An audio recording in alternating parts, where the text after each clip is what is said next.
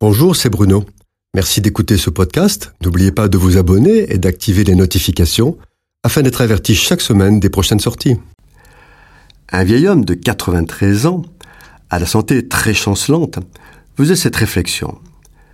Quand on sent venir la fin, ce qui est terrible, c'est de savoir qu'on n'a plus le temps.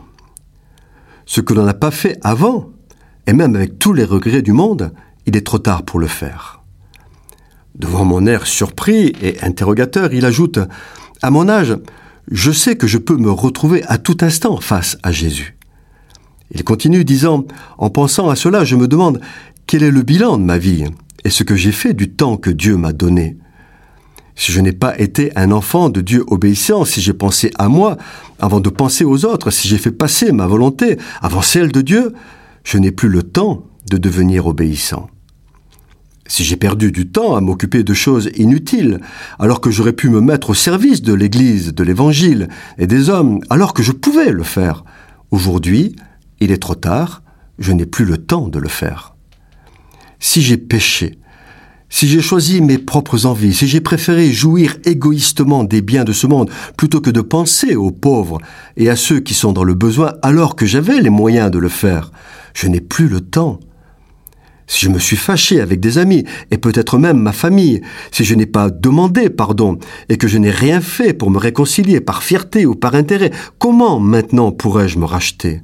Où trouver le temps ?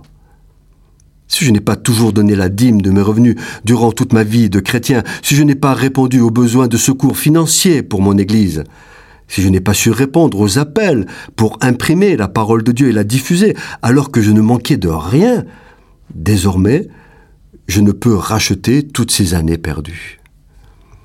Il continue ainsi sa longue liste disant « Ai-je su profiter de toutes les occasions possibles pour témoigner de l'amour de Jésus ? Annoncer l'évangile du salut, distribuer la parole de Dieu.